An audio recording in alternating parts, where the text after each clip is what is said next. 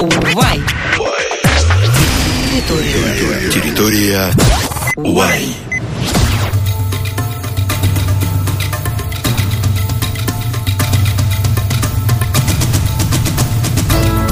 Здравствуйте, дорогие слушатели! С вами передача «Территория Вай». В студии ведущая Катя Варшавская и мои замечательные гости. Оперный певец Юрий Кисин. Здравствуйте, Юрий. Добрый день. А также солист Израильского филармонического оркестра Евгений Гудин. Привет, Катя. Привет, Женя. Хочу сказать, что оба моих гостя являются детьми одной альма-матер. То есть помимо того, что у нас сегодня будет общая тема, которую, надеюсь, мы будем и э, достаточно эмоционально обсуждать, ребят еще роднит общие корни, общие площадки. Не только сценические. Корни у нас у всех одни. Сразу такое заявление Ну, в а начале же? передачи. Конечно. Евгений, обоснуйте. Я не могу это оставить У нас без у всех обсуждения. Мы все на самом деле э, часть одного целого и все знакомы где-то. Просто в жизни потом встречаемся. Вот и все. Ну так, это вкратце. Но поскольку темой нашей сегодняшней встречи э, я выбрала музыку, да, и ее роль в развитии, в духовном развитии человечества, то и наша встреча будет сопровождаться именно музыкальной тематикой. Для начала, чтобы я и наши слушатели могли с вами познакомиться поближе, мне бы хотелось, чтобы вы вкратце рассказали о том, что именно вас лично так влечет в музыке. Какая эмоция повлияла на вас настолько, что заставила вас выбрать музыку в своей профессии? Какое-то событие, какая-то эмоция, Да, впечатление. да. Эмоция называется папа. Очень сильная эмоция. Это у него. А- Воспитание а у мальчика, меня я вам хочу еще и сказать. мама. А у вас еще и С мама. братом старшим. В общем, не было шанса. Никакого. То есть это было так, что ты рождаешься, я, я родился в семье музыкантов, и, и решение было уже с момента рождения, что со мной будет. Еще до момента Да, рождения. у нас же выбора нету, это же известный факт. Счастье было определено заранее. Да, да, и родители решили, и с шести лет меня отдали на... это Что значит отдали? Мама у меня педагог, я начал заниматься по фортепиано, и э, судьба была предрешена. Я, конечно, как все дети, хотел гулять, веселиться, балдеть и ничего не делать, но меня заставили. Я очень страдал от этого. Э, хотя, когда выходил на сцену, это Страдал было- меньше. Да, это было в кайф, и как бы я играл с удовольствием, и как-то по-настоящему. Но уже лет в 15 я понял, что это было правильное решение, и очень был благодарен своим родителям. Вот. Ну, дальше шло другое уже развитие. Вот что... Не, у него не так, Юра. Не так все. Просто у Не него так гора- у него как бы там шел разговор, что люблю музыку. Не, у меня было все гораздо проще. Мне папа сказал... Не, мне пытались отдать 6 лет на фортепиано, потому что мне сказали, у мальчика нет слуха, он тупой. Папе скрипачу это была трагедия. Он сказал, «Ма, зачем я на тебе женился, моей маме вообще? После этого очень хороший педагог послушал, э, жена моего дяди, она послушала меня и сказала, нет, мальчика слух есть, просто он попадает не в ту ноту, и потом начинает в новой тональности примерно каждые четыре. Ну, Да, просто э, э, фантазия. Фантазия очень большая у но ребенка. фантазер. Вот, и тогда, когда мне... Слух опережает воспроизведение. И когда в семье скрипача я уже дожил там до 9 лет, действительно, папа сказал, ну, господи, ну, хотя бы на духовые-то поступи. Да, знаешь, это как было в совке. Раз дебил, значит, на духовые. Вот. А, даже так? В совке всегда, э, в совке, я имею в виду, в России. Ну да, ну, мы- Да. мы все родом оттуда. Да, что-то у меня так вдруг вышло. Ну, мы так тогда его называли. Может, сегодня говорят по-другому. И потом, как бы, я вот шел на духовые, только начал заниматься, папа говорит, ну, хотя бы в музводе в армию откосишь. А там уже посмотрим.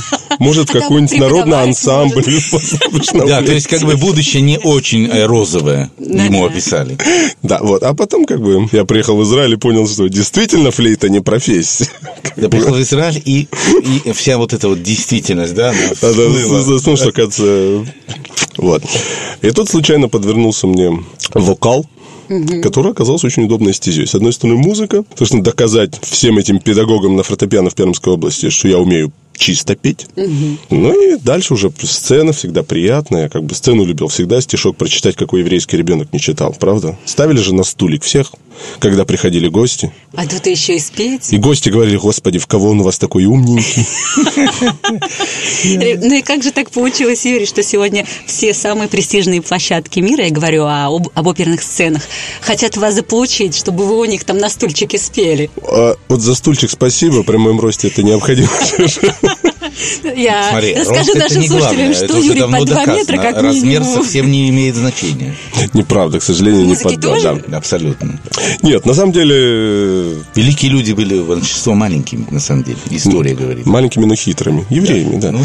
Вот я понимаю. Конечно. Ну, скажем так, у меня, мне повезло в том, что есть певцы, которые не певцы. Есть певцы, которые, в первую очередь, актеры, в вторую очередь, певцы. И есть певцы, которые почти певцы, почти актеры, но очень хорошие музыканты. Они, как правило, сейчас современную музыку поют, потому что никто это больше выучить не в состоянии. А у меня как-то так все сложилось, всего понемножку. Вот Рим ровно то, что нужно для того, чтобы чего-то в жизни добиться. А там уже как бы я уехал туда. Э, все считают, что это еврейские связи. Я это так не считаю. До сих пор. Я так это не считаю. Вот. И начал я в Париже как бы свою карьеру, а уже из Парижа разъехался. Слух донесся. Слух пошел донесся. по А всей из Европе. Парижа он на, сов-сов наконец-таки стал делать карьеру в Ришинской опере. Вот сейчас он приехал. Какая гордость. какая какая-то. гордость. Да, Какая вот гордость. наконец-таки его позвали. Вы знаете, сейчас, когда вы рассказывали такие небольшие истории вашего становления как музыкантов, сразу э, у меня возникло ощущение э, такой сложности, да, всего того процесса, который происходит за кулисами.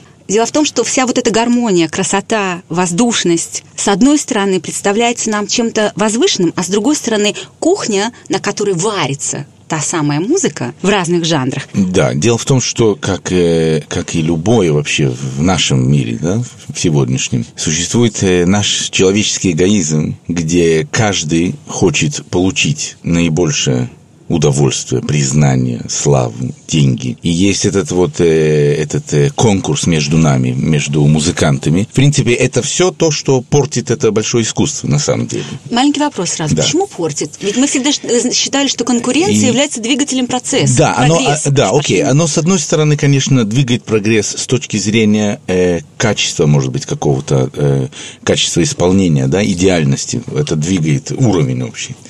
Но из-за вот этого общего напряга и желания быть лучшим, первым, и, и все, появляется очень много между людьми и интриг, и, и всяких э, несправедливостей. И то, то же самое, что и в политике, к сожалению, да. И, к сожалению, кроме этого всего есть э, столько э, э, необходимых каких-то вещей, чтобы просто попасть и получить эту возможность. Чтобы добраться Чтобы до этой добраться самой туда, сцены. да. И, как правило, это все очень разочаровывает по дороге. Вот. И сегодня искусство было более чистое, более честное. В каком смысле? Были и люди, которые жили этим, э, только этим. И это не было в, на, на уровне того шоу-бизнеса, что происходит сегодня. То есть не было поставлено конвейер, да? Да, сегодня, к сожалению, классическая музыка все больше и больше, на, на мой взгляд, и на взгляд многих моих коллег, становится шоу-бизнесом. То есть сегодня может выйти молодой мальчик или, Стать или, или девочка, да, в открытом платье, очень красиво и сексуально выглядит, и, и, и, и сделать такое классное шоу, да, то есть когда ты стоишь на сцене и, и в принципе заводишь публику, и все это выглядит очень как бы шикарно, интересно и, и не скучно, да, но глубины музыки той, которая написана, и то, что делали когда-то, оно исчезает, оно перестает быть важным. И нам, например, могут прислать какого-нибудь дирижера молодого, которому там 20 лет или сколько-то, да, допустим. Он талантливый, действительно, очень даже. Но если раньше он до 40 лет не вышел бы на сцену, бы учился, он бы был бы ассистент какого-нибудь великого дирижера, и, и за ним бы годами ходил и учился, и, и впитывал, и развивался внутренне, да, то сегодня он выходит, он себя шикарно показывает, он делает хопа-хопа-хопа, все весело и, и- и здорово, и это всем нравится, и это стоит много денег, и, скажем, менеджерская контора берет такого мальчика, его раскручивает и делает из него звезду, и большие деньги. Это вот то направление, что сегодня растет все больше и больше. Я это связываю, конечно, с общим эгоизмом, э, который растет все больше и больше э, в последние наши годы, да, и мы это наблюдаем во всем, абсолютно во всем, что всего становится мало, что глубина, э, истинная глубина душевная, она перестает э, интересовать, все больше интересует нас деньги, развлекуха, чтобы себя отвлечь, отвлечь от какой-то действительности,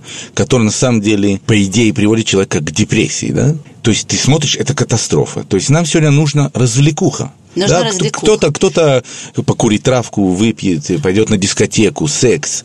Э, И все это переходит и на искусство, на большое искусство, которое когда-то было большим. Оно потихонечку спускается. Спускается. Вот у меня уточняющий вопрос, Евгений. Почему когда-то те же 30-40 лет назад мы имели способность впечатляться и наслаждаться вот этим вот высоким искусством, действительно высочайшим уровнем профессионализма и какими-то каноническими вещами в музыке. А сегодня мы просто, наверное, не способны воспринимать, воспринимать вот эту вот высочайшую частоту. И нам действительно необходимы какие-то более доступные нам выражения э, наших эмоций. Я думаю, что это именно то, что я и сказал. Э, исходя из всей истории человечества. Мы, наш эгоизм личный, каждого, вырос э, до, до каких-то невероятных э, размеров. Чем больше ты имеешь, тем больше ты хочешь, и тем меньше тебя это удовлетворяет. Вай. Территория. Территория. Вай.